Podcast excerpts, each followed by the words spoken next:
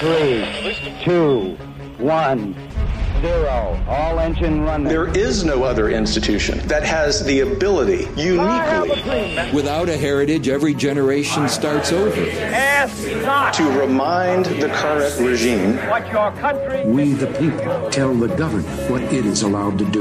All, all action. To get back in their box and stay there. Liftoff. We have a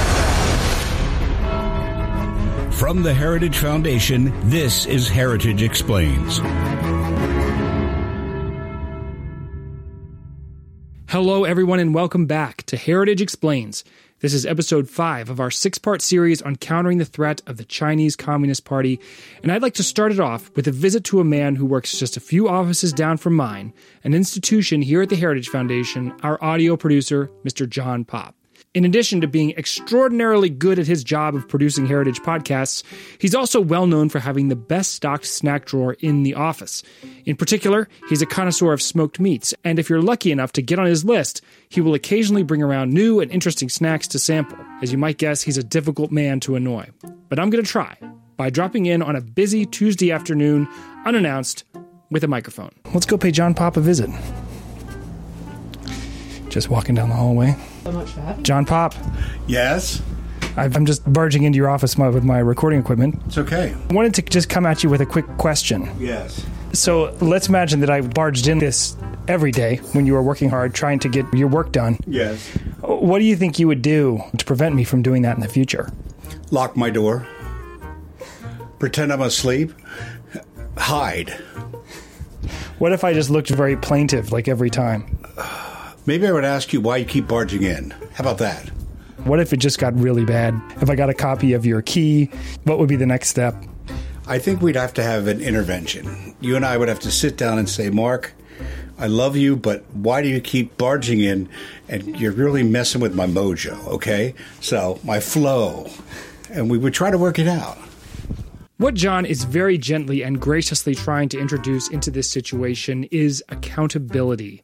Being held accountable is more than just being made aware of situations where we've fallen short. It's taking responsibility for them and setting up ways to ensure that a more desired outcome happens in the future. So this week on Heritage Explains, we're talking about introducing accountability to the conversation with China. As we've talked about, the Chinese Communist Party gets away with a lot. Is it actually possible to hold them accountable for those actions, to exact penalties, so that we can expect something better in the future? I sat down with one of Heritage's most prominent foreign policy experts to talk about just that. I'm Jim Carafano. I'm the Vice President for Foreign Policy and National Security at the Heritage Foundation, a think tank in Washington, D C Jim Carafano is an Army veteran, West Point graduate, college professor, national security advisor, and author. He's written on everything from military history to cyber warfare, so he's a good go-to on this topic. When did you start looking at China, finding China interesting? It, you know, what's interesting for me is we recently hired Mike Pillsbury, who's probably one of the most preeminent China scholars in the world. We talked to him on episode two of the show. I have known Mike Pillsbury for thirty years. Mike and I were together at the National Defense University the late nineteen nineties, early two thousands. This was really the birth of when people started to have a real serious debate about China. So I have been part of the whole watching the rise of the China threat since the nineteen nineties. And we've had Michael Pillsbury come on here and talk about, and Kevin Roberts come on here and talk about. In that time period, for a long time, we in the conservative movement have gotten China wrong. With the benefit of hindsight, it's always to say, oh, we should have known better. A- anybody that's had one or more marriages can tell you that. I will say the reality is the reason why we take China seriously today is not because of some introspective revelation that we've had about, oh, we should have known this all along. It's because Chinese aggressive and destabilizing behavior has become so obvious and serious that it cannot be avoided. I often said if I was advising the Chinese in, say, two thousand fourteen or two thousand fifteen, dude, just take a chill pill. Just do what you're doing for five more years. Don't get all in the face of anybody. Don't be all, we're China and we're going after. Don't do any of that stuff. Just keep doing what you're doing. And in five years, you'll own the world and everybody will wake up and it's your world. But what the Chinese did is if you, particularly if you go back, really post-twenty ten, twenty eleven era is the Chinese became much more overt about what they were actually going to do in the world. They were just public about it, and it was so in your face. What what distinguishes Mike Pillsbury from a lot of other analysts who've worked on China was that really way back into the nineteen nineties, Mike and other people who are actually fluent in Chinese would go to China and they would actually read the Chinese documents. Mike tells this story about another guy worked at Heritage who at the time was a military attaché, and they went into the Chinese bookstore, and the other guy wore his uniform. And Mike's like, oh, ixnay on the uniform, nay.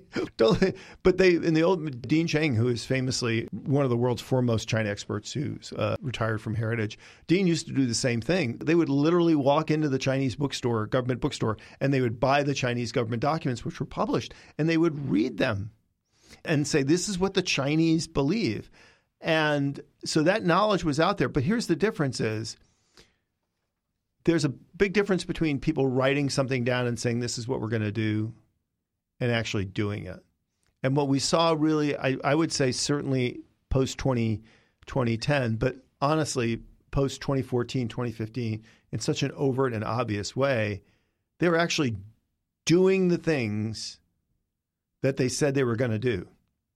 And I think the threat has just become unavoidable. The amazing thing to me is not that we take the China threat seriously. The incredible thing to me today is that we there are people that still don't take the China th- threat seriously. This is having Hannibal Lecter over for dinner and going through the first three courses and not getting what's going on here. It's just unbelievable. The pen- penultimate example of that is TikTok, which is demonstrably a true national security threat in so many provable ways, and yet you have people argue, well, we can't ban TikTok because the kids love it.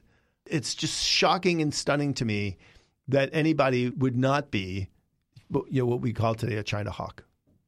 So we spent this series really talking about a lot of the issues that China presents to us.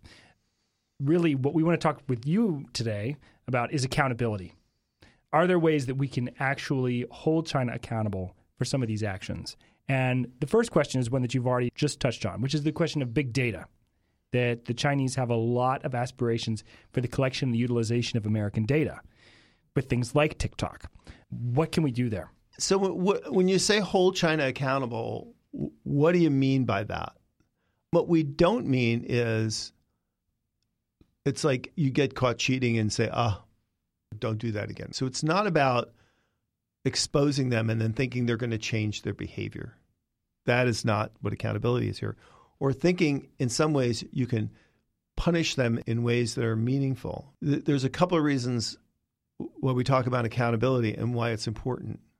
So, for example, a lot of people talk about reparations. Look, Chinese are responsible for the pandemic. No matter how debatable the actual source of the virus is itself, there's actually no question that China is responsible for triggering the global pandemic because of the way the government responded to its behavior. But the notion that somehow you're going to go collect reparations for that, if that's what you mean by accountability, you're living on the wrong planet. But there are things where you would hold them accountable which will have a demonstrable effect. Brand is one of them. China values its brand, that it offers an alternative to Western values, Western power, Western influence, Western economy.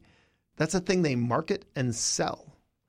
And if you diminish the brand, that's important. And what's their audience for that brand? It's everywhere. The one thing about the Chinese is they're incredibly opportunistic and ruthless, um, but they're not reckless and stupid. The Chinese do not butt their head against a wall.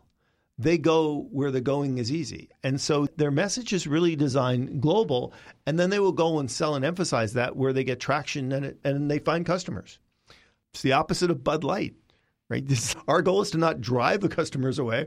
Our goal is to say we're doing something appealing to people who like us to want to like us more, and people who don't like us to think, hey, let's give the, the Chinese a second look. So you asked particularly about big data and why dealing with that is so important. China seeks to be the world's information superpower. They want to do with information what people did during the Cold War with nuclear weapons, which if you were a nuclear-armed superpower during the Cold War, I was, I am so powerful and influential that, not that people won't challenge me, but that everybody that goes up against me recognizes that this is a force to be reckoned with. China wants to do the same thing with information, and it's about controlling the pipes that move the information, collecting the information itself, which, of course, as modern technology has evolved, our ability to collect and hold data is almost almost limitless. It's not infinite, but it's to the point where we can c- collect so much data and hold it so cheaply, it almost doesn't matter anymore, and then to process it and use it. And that, which is why they emphasize technologies like Huawei, which controls how data is moved around, artificial intelligence, the ability to analyze masses of unstructured data, and quantum computing, developing new kinds of computers that can really plow through lots of data really quickly. Cutting the, this is cutting them off from that, from your data, will immeasurably reduce their ability to do that. So, from so, the, from so the... yeah, so it's not about oh banning TikTok. It's oh we're going to punish China. ByteDance will lose. Nobody. They don't care if ByteDance crashes a company. They could care less if the app desire. They could care less if people didn't get their stupid cat videos. They, what they care about is they're going to lose easy access to data, and that's and that is going to diminish their power and influence. That's what they care about. I was watching on Twitter today that there was a clip that they were showing about how the Chinese surveillance networks works. Like in a city, there was this young woman who was demonstrating how she could get a Coke out of a vending machine without having anything on her. She just could have her face scanned by the right. machine, and then it would deduct the amount from her account. Like all of that information is centralized. Somebody who goes to walk across the street and they jaywalk, their face can be scanned by the multiple cameras that are around, and then that fine is assessed and applied, and then that a negative score is affects their social credit system. The, and, the I, the, what's interesting now is the Chinese have gone to the next step, which is they collect the data. That's step one, which is what we're already doing here. They trans they transfer that into a so, social credit store, standing, access, ability. And now they've gone to the third step, which is, oh, your social credit score is low? You can buy social credit from the government. So now it's actually a revenue-generating system. So it's it is control, influence, and actually increasing their power by actually making money off the Chinese people. And then it's so it has a clear application within China. But why do they want our data? Why is American user data interesting? In some ways, the Chinese say, we don't know the answer to that, but we'll figure it out. In other words, we're going to collect masses of data. We're going to collect unprecedented ways to manipulate that data and move it around, and then we'll figure out how to use it later. And we've already seen signs of it. And, we, and to show you how desperate they are and how really evil and malicious this influence is, is look at the Chinese response to the efforts to ban TikTok in the face of, here's an app with unprecedented access to your digital system. Matter of fact, a lot of people say that if you've loaded, if you downloaded the TikTok app, you might as well just throw the phone away because the damage is done. TikTok, the app, has already created access into your system, and just deleting the app doesn't change that. So you actually, the device is useless. Your system is compromised. It's not just the app. But the, in, in the face of this overwhelming influence of malicious influence, the data collection, the access that they've created, look at their response to that. TikTok is now running T V ads about TikTok. And what are they? They're the I teach kids to read. And if TikTok is banned, then underprivileged kids won't be able to read anymore. I'm a vet, and I use TikTok to reach other vets and provide them services. If TikTok is banned, I won't be able to do that anymore. First of all, the the notion that you couldn't provide those goods or services on any one of a gazillion different apps isn't the point. But the fact is they are... Their response is not to defend that, oh, it's not a national security threat. It's not owned by the Chinese. Their defense is, we are manipulating you on the things you value. We are disguising and hiding who we are. We are telling you that we are veterans and guys who are teaching underprivileged children. We are not telling you that we are an instrument of the world's most dangerous power on the face of the planet Earth. If stuff like that doesn't scare the hell out of you, then there is something really wrong with how you value your freedom and your safety and your security and your future and your freedoms. So if we did the right thing and we cut off the C C P's access to American data via TikTok, what else would you do to secure? The first data? thing I would say is Mike Pillsbury, who you mentioned before, is one of the authors of the report and one of the world's foremost experts on China. I had this discussion. One of the things we had to do is we had a, we had Mike write an afterword to the paper, which I love. And the first, like the first sentence in the afterword is, the first person to read this report will be in Beijing. Because the first thing they will do is read this report and they will say, what are the Americans going to do? How can we stop them? And if we can't stop them, how can we get around them? So the first thing I would say, whether it's big data collection or land use or any other issues, is the Chinese are not going to give up. If it, if they want to do something because they think there's value in it, if they reach a roadblock, they won't butt their head against the roadblock. They'll find a way around to do something else. So they will try use other apps to do this. In the land use, they'll find other ways and third parties to buy land. W- one thing we talk about, for example, is why are we doing business with China and enriching an economy and a government that's turning around and using that money, that profit, to buy military hardware and assets to basically challenge us? Why are we paying in a sense? I feel like it's the the last scene in Ghostbusters where the Gozer, the evil thing, says, name your n- name your own destructor, right? And the Marshmallow Man shows up. We're naming our own destructor. We're paying the Chinese to build a military to threaten the United States. But one of the things we talk about is, well, don't do business in China. Do business in Mexico. So what are the Chinese doing? They're going into Mexico. They're buying up companies in Mexico. So I, a, comp- a competition is an action and reaction. So the first thing I would say is when you shut the Chinese down and you take these things away, they're going to try something else. One of the things that we have to build in the future is a rigorous situational awareness where, in a sense, we see the Chinese coming. I think some of these areas were incredibly predictable, that the Chinese wouldn't go in all in for artificial intelligence. We should have seen that, and yet, yet basically we still have people arguing we should be working in cooperation with Chinese universities on artificial intelligence because those cooperative research is delivering us far more knowledge than the Chinese are getting. This is just all nonsense. We sh- and so the next thing, big thing, whatever that is, we should be on the, on guard for that. So it's not just about the present. And as I'm sure you've talked about in your show, there's one hundred recommendations in this report. Because what we did is we went through and we said, what are all the critical things we need to do to not just stop the Chinese from coming after us, but diminish their capacity to do that? And we said, put the politics aside, put it, just tell me the things that we really need to do. And we listed those out, and there's one hundred of them. But that's not the end of the story, because even if we did every one of those things today, the Chinese are going to try to find other ways to do them.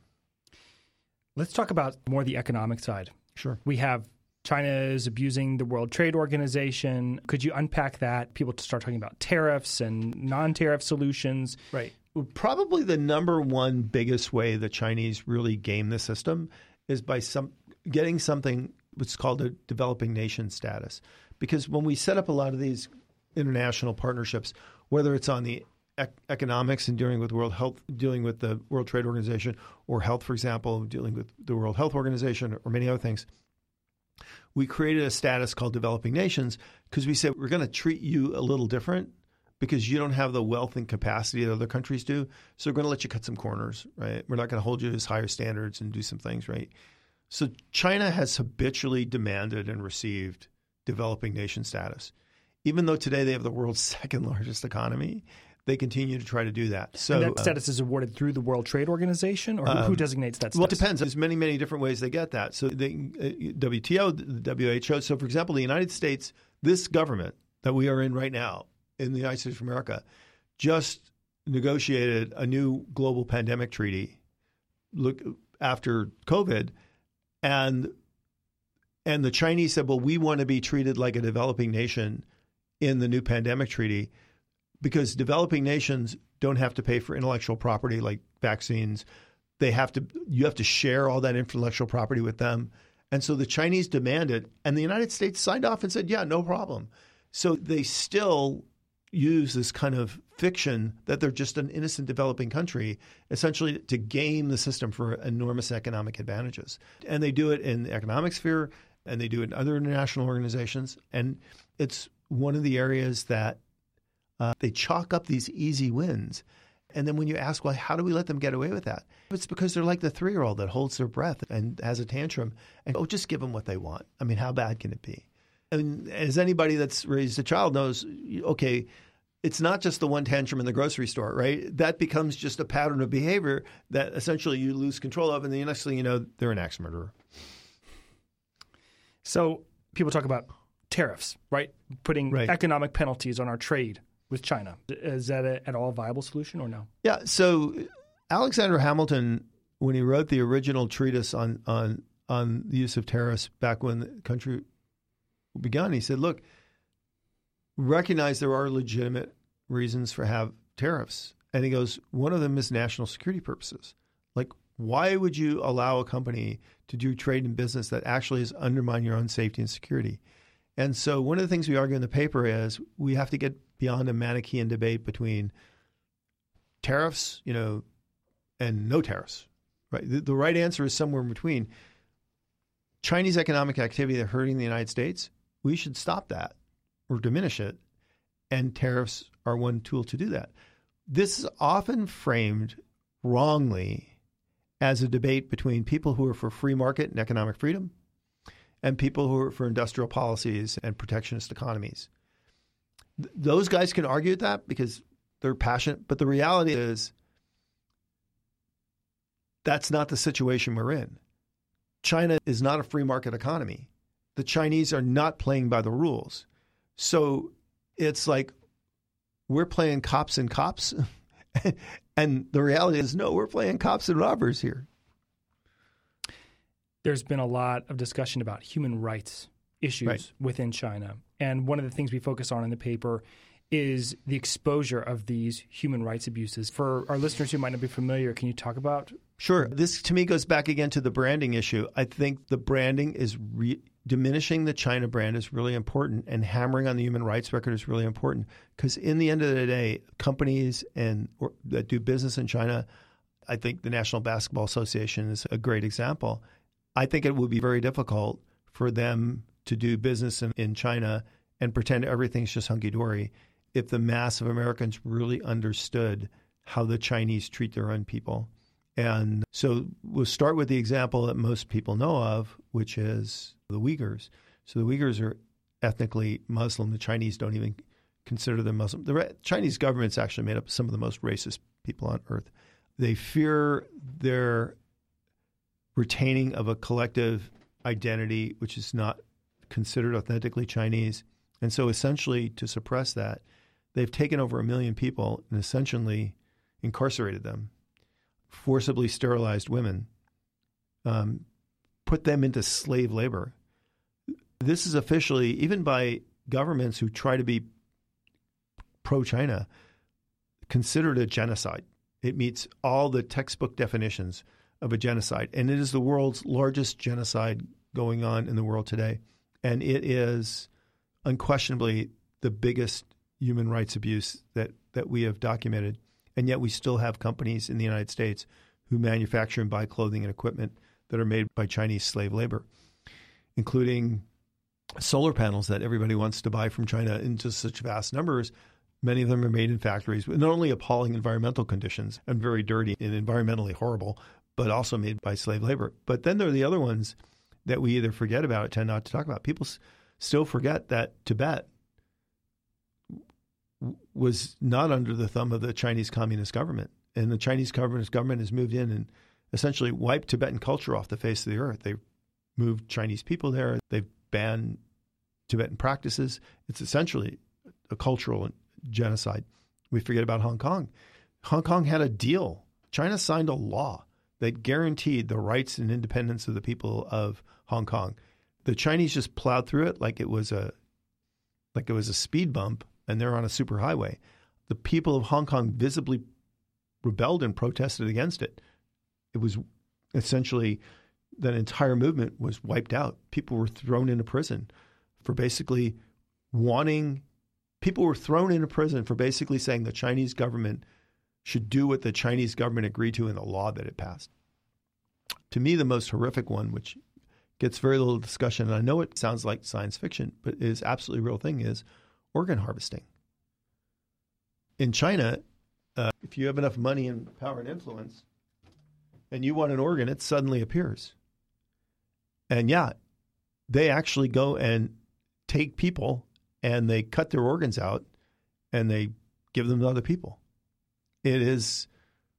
As a function of the C C P, or it's just yeah, tolerated? No, it, no, this is a thriving business in China that is sanctioned by the government. And criminals declare people criminals, political enemies. If you've ever seen the movie Turista, right? It was a horror movie where these poor college kids go to the – and then they just basically incarcerate them and then take their organs away. That's, that, that was a horror movie. This is really happening in China. It's actually coming out and being documented. And this isn't to mention what they do to everyday Chinese citizens. If you think, for example, of the Great Chinese Firewall, they deny citizens access to information. They have the system of social credit, which destroys freedom and liberty. There's almost nobody in China that can tell you anything that happened in, in Tiananmen Square. But that entire notion of the government should treat its people justly was just wiped off the face of the earth and never to be recovered. So it's, it is unquestionably one of the most brutal In, in terms of size and scope, one of the most brutal regimes in the world today. And yet people will talk about doing business in China. The French leader, French President Macron, went to China and basically just gave them a get-out-of-jail-free card, didn't talk about the human rights abuses, didn't talk about their support for Russia's war against Ukraine. It is as horrific as you could get. It is like going to the Munich Olympics and look at all the great swag I got at the Munich Olympics and not recognizing the horror show that went underneath that. In many ways, the Chinese are even more brutal than the Nazis were, because the Nazis really waited until after the Olympics before they really began to demonstrate what brutal racists and fascists they were. They at least try to pretend. The Chinese don't. The Chinese hosted Olympics in the middle of a genocide and double down on the genocide during the Olympics. And then they expect everybody to just come and pretend everything's fine. And the, and shame on us, we go and we do that. I think it's in, incredibly shameful that the U S essentially said, okay, well, we're not going to send any senior officials to the Olympics and our moral suasion is done here. We don't care if U S companies profit billions of dollars, if they essentially become a propaganda arm in the C C P, if companies are sponsoring all kinds of athletic equipment, we don't care about any of that.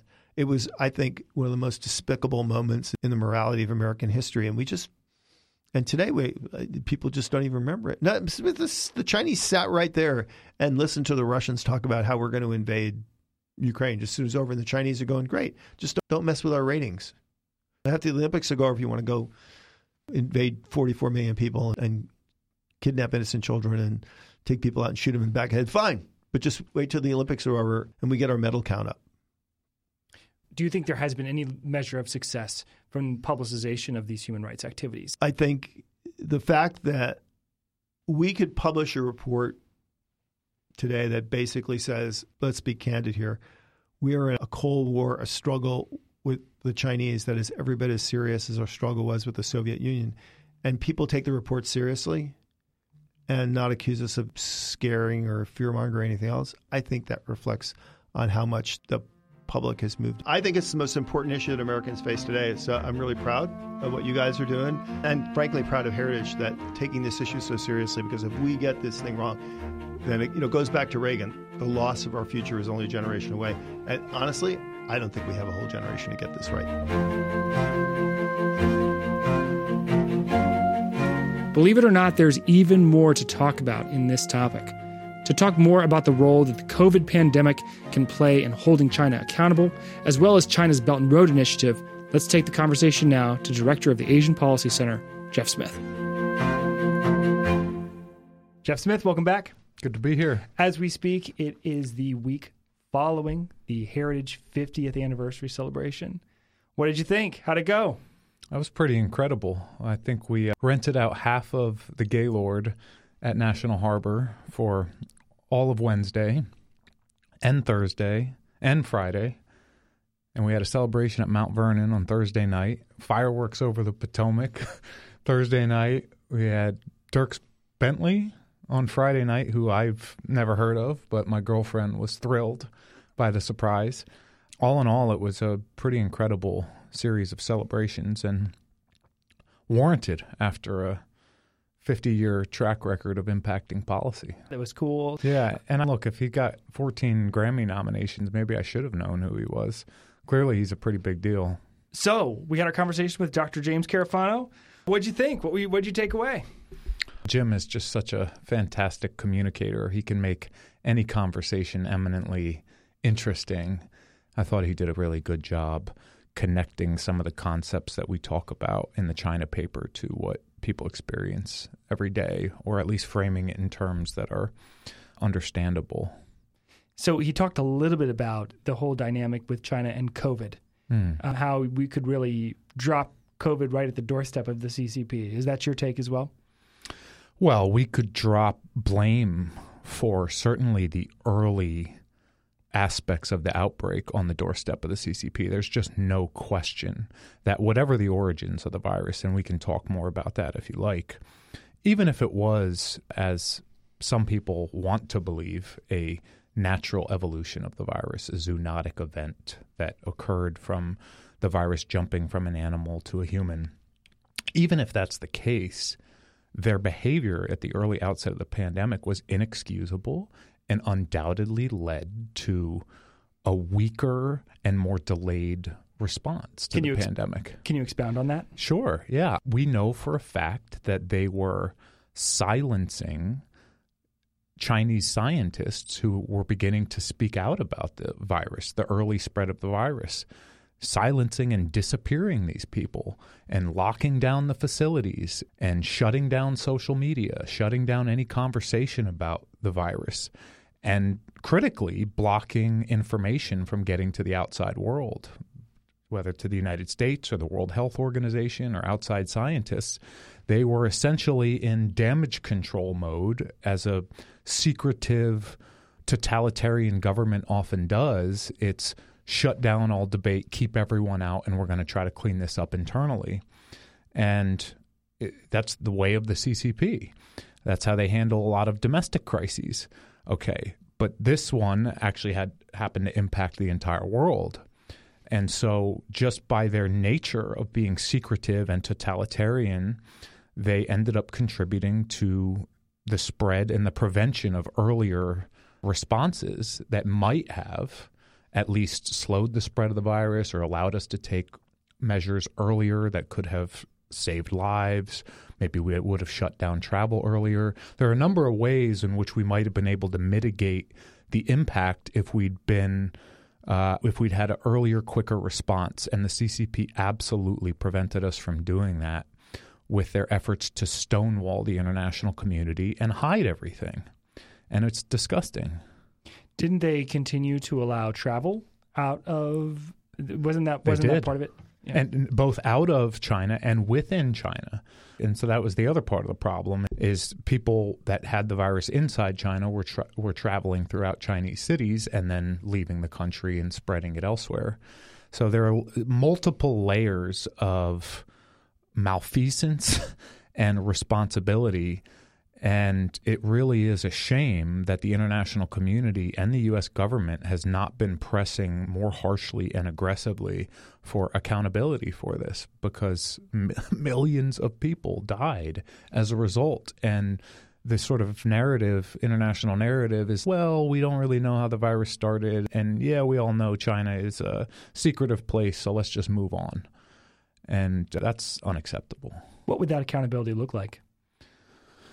Well, unfortunately, and this is something we've given some thought to, so long as the C C P remains the C C P, we have limited ways to affect change inside China, or hold the people who were silencing voices and disappearing scientists, to hold them accountable, right? This is like an extremely closed, hermetic society. So what we really would need to do is get a consensus among the global community of nations to penalize China, to impose costs on China for its behavior during the pandemic, to ensure essentially that this never happens again. Unfortunately, China has corrupted not only the global narrative about the virus, but has corrupted global governance institutions and global health institutions like the W H O to absolve themselves of responsibility, to deflect blame, to spread propaganda that the virus actually started in Fort Detrick in the United States, right? And nobody really believes that. But then it's like, oh, well, we've created doubt about where it really began, so you can't hold us accountable. And of course, they use coercive methods. So anyone, any country, any foreign diplomat who suggests that maybe China was responsible is going to be penalized somehow. You're not going to be allowed back into China, or we're going to cut off cooperation with your country. And so they're really, frankly, very effective and clever about pulling the strings behind the scenes to shape the narrative in ways that they want to shape it and prevent themselves from being held accountable. Now, we can do some things on our end alone, but the impact in ultimately will be limited unless we can build more of a consensus internationally. You talk about how China has made inroads with really corrupting some of these larger intranational organizations like the World Health Organization, like the U N. Why does the C C P have more sway than, say, we do? Or are we just not throwing our weight around in those organizations as we should be? Yeah, it's a very good question. A lot of these organizations operate on some form of consensus. And one thing that China has done well traditionally is it essentially took on a role, a leader of the, the developing world, particularly in the prior century. So at the United Nations, there would be votes on contentious issues, and China would sort of take it upon itself to, to be a leader of African nations and Latin American nations, poor and developing countries, and it would be kind of a fighter for their interests, and and it would vote with them on certain issues. And so it has a large number of capitals and votes at the U N that are supportive of it. Right. And so if you're taking a vote at the U N, maybe America has a really strong twenty friends, but China's got fifty or sixty developing capitals in Africa and Latin America that support its position. So in some of these organizations, it's a simple numbers game, and China has built up the capital to get those numbers to side with it. China also does a much better job overtly coercing states with positive and negative incentives. If you vote with us at this next forum, then maybe you'll get a new development contract from a, a big Chinese company next week. Or maybe someone will show up at your doorstep with a briefcase full of cash for you to distribute to your patronage network inside this small capital in South America, for example. On the flip side, if you don't vote with us, some really bad things might happen to you. And that contract we signed with you last year might end up disappearing mysteriously. And so they're a little more Tony Soprano-like in in being sort of shamelessly either bullying or coercing or incentivizing or bribing countries to go along with their position. And with that comes numbers and votes. And they're also a fairly large contributor financially to a number of key multilateral organizations, although in most, we remain the largest financial contributor despite our diminishing influence. So that leads us to the Belt and Road Initiative. Can you talk about what that is? Why is it called that? What yeah. are we talking about when we talk about Belt yeah. and Road? So it actually began as an initiative called the One Belt, One Road. And it was in a first speech about this, it was by Xi in twenty thirteen, but it really took a few years for them to develop the idea, and it wasn't until twenty fifteen that it began to take shape and receive a lot of funds, state-directed funds, and eventually was enshrined in the Chinese Constitution as a signature initiative of President Xi Jinping. Essentially what it is is a infrastructure investment abroad scheme by the C C P to pour billions of dollars into infrastructure projects across the Eurasian landmass and throughout the maritime space of the Indo-Pacific which served several purposes from China's perspective. It was a jobs program because most of the workers working on these infrastructure projects were Chinese citizens, so the be- local folks are not benefiting nearly as much. The local economies are not benefiting. It was a a way to offer productive projects to Chinese infrastructure firms who where China had surplus capacity. So there's been an, this giant infrastructure boom inside of China, and eventually that begins to trail off because the market's too saturated, and you've actually got Chinese cities that are ghost cities. They're built too much too quickly, and they couldn't even meet the demand. But now you've got all these massive Chinese infrastructure companies with no work. So let's send them abroad and fund them to do projects elsewhere. It's also expanding C C P influence abroad, and this is a big one. They are now able to dole out billions of dollars in contracts to various countries that genuinely do need investments that have been largely shunned by the West because they're higher risk markets. So they're developing countries in Eurasia or further abroad where maybe there's local instability, maybe there's civil conflict, maybe there's a history of corruption, maybe these are just not particularly profitable projects that Western firms say, that's a little too risky for me. I can't be sure I'm going to get a return on that. I can't get my project insured if something goes wrong, so I'm not going to touch it. Chinese will come in and touch it, right? And they'll say, we'll do the project, and we might even lose money on it, but from now on, we're going to we're going to expect you're going to be voting with us at the U N.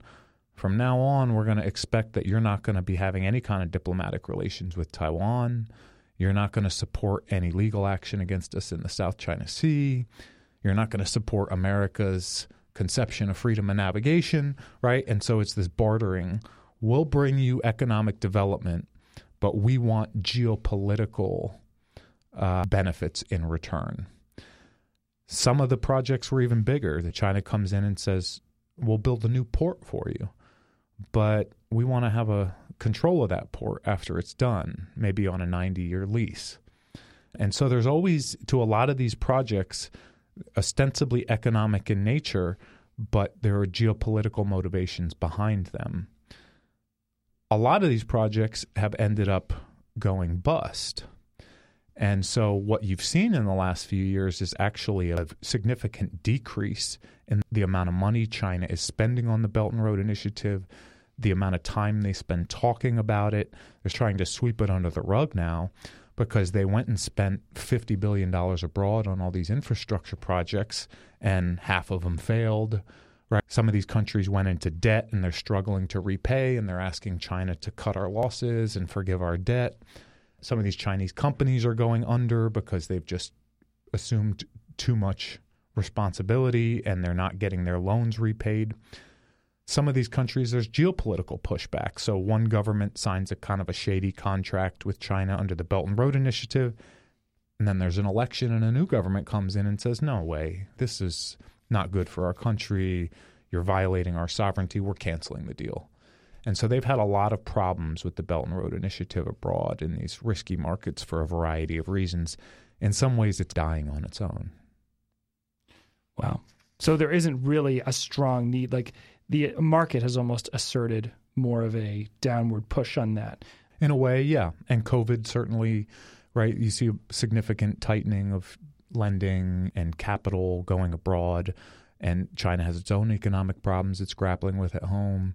And so there has definitely been a tightening, a natural tightening, without America needing to do a offensive policy reaction. But there is still there are still developing countries with major infrastructure needs, and they're going to continue turning to China so long as there's not a Western alternative. And so I do think we need to do a better job incentivize working with our partners like India, Japan, Australia, and others to find ways to incentivize higher standards Western firms and allied firms to be able to go in and do some of these projects. And maybe that's saying, look, we'll foot the bill for the insurance. if you're willing to go in and build this new power plant in a risky market, well, at least maybe we'll provide you some government-backed loans to do so. You can repay them at favorable interest rates. We'll subsidize the insurance if something goes wrong. There are different ways that we can create incentives for Western firms to do so, and we need to do a better job doing that. So we've been talking about accountability this whole episode. Big takeaways on accountability in the China situation. I'm still hung up on, on COVID to a degree, and I think the China accountability question is a tricky one, but one that we ultimately have to figure out. But we also have to hold ourselves accountable. And part of what was so frustrating about the COVID debate was the lack of accountability at home. And the scientists and media personalities and left-leaning ecosystem that tried to discredit the idea that this could have been a lab leak from the start and that China had some responsibility in this. Thankfully, that narrative has shifted significantly over the past six months to a year, and they've essentially been forced to accept and acknowledge that they were wrong from the start, and they were frankly deliberately trying to mislead people by saying that there is zero evidence this was a lab leak. Anyone attempting to do so is a conspiracy theorist and a racist, and they essentially tried to discredit any conversation about the possibility of a lab leak or the possibility of Chinese culpability in this. And that's frankly disgusting. I would like to see the U S health community held accountable for the unscientific approach and overly politicized approach they took into COVID's origins. The issue is too important, and there's been too much death and destruction from this to sweep it under the rug and say, oh, well, maybe we'll get it better next time. Would you say that that principle can be expanded to the larger conversation about China in the sense that if we were more accountable on our end to taking the actions that we should take within our own country in shaping our foreign policy, that we'd be in a much better position to actually get accountability from China on these things? I do think so, yeah. I think we're improving on that front in the sense that we no longer will accept without criticism the prevailing China wisdom that engagement is the correct approach. And if we just trade more with China and we just talk nice with them diplomatically, that they'll get freer, that political and economic freedom will expand in China through engagement and interdependence. That was the prevailing narrative for decades. And there was no accountability despite the signs that thinking was fundamentally flawed. What is heartening is that in the past five years, there finally is accountability, and there finally is serious scrutiny of those assumptions and the people that were advocating for those assumptions. And in many ways, they've been discredited. And so I think part of the improvement in the China narrative now in the U S and the move toward greater action is a result of holding the China watching community accountable for the narrative that it advocated for decades. It should come as no surprise to frequent listeners of our show that the takeaway here is a difficult one. There are reasons to be cautious. There are reasons to be optimistic. But at the end of the day, we have to have the will and the foresight to put into practice what should be common sense. That holding the Chinese Communist Party accountable for their actions, be they military threats or human rights abuses, should be a top priority. John Popp, and keeper of the organization's best curated snack drawer, can back me up on this. I think it's important that we are all responsible for our actions. You know, what we do, actions have consequences. It's safe to say that maybe if I barged into your office too much, I might not get to enjoy the things that you share with us culinarily. Yes, that would be true, Mark Guiney, because right now in the snack drawer, I have, yes, uncured turkey pepperoni meat sticks, and too much barging might mean that I can't find these for you. All right, I'm going to creep very, very quietly away. Very good. Would you like to creep out with a meat stick? Yes, please. There you go. Bring one for the boy. John Popp's Here's legendary snack one drawer. For you, one for Christian, Philip, and Tim. Thanks to Jim Carafano and Jeff Smith for contributing to today's episode. And thanks to you for listening to Heritage Explains. We want to know what you think about the new format, about the stories we're telling, about the voices that you're hearing. So send us an email at heritageexplains at heritage dot org to let us know what you think. If you want to help out the show, be sure to subscribe to Heritage Explains wherever you get your podcasts. Be ready for our show next week, where we wrap up our series with Jeff Smith. We've really enjoyed putting together this series for you, and we are going to finish strong. We'll see you there.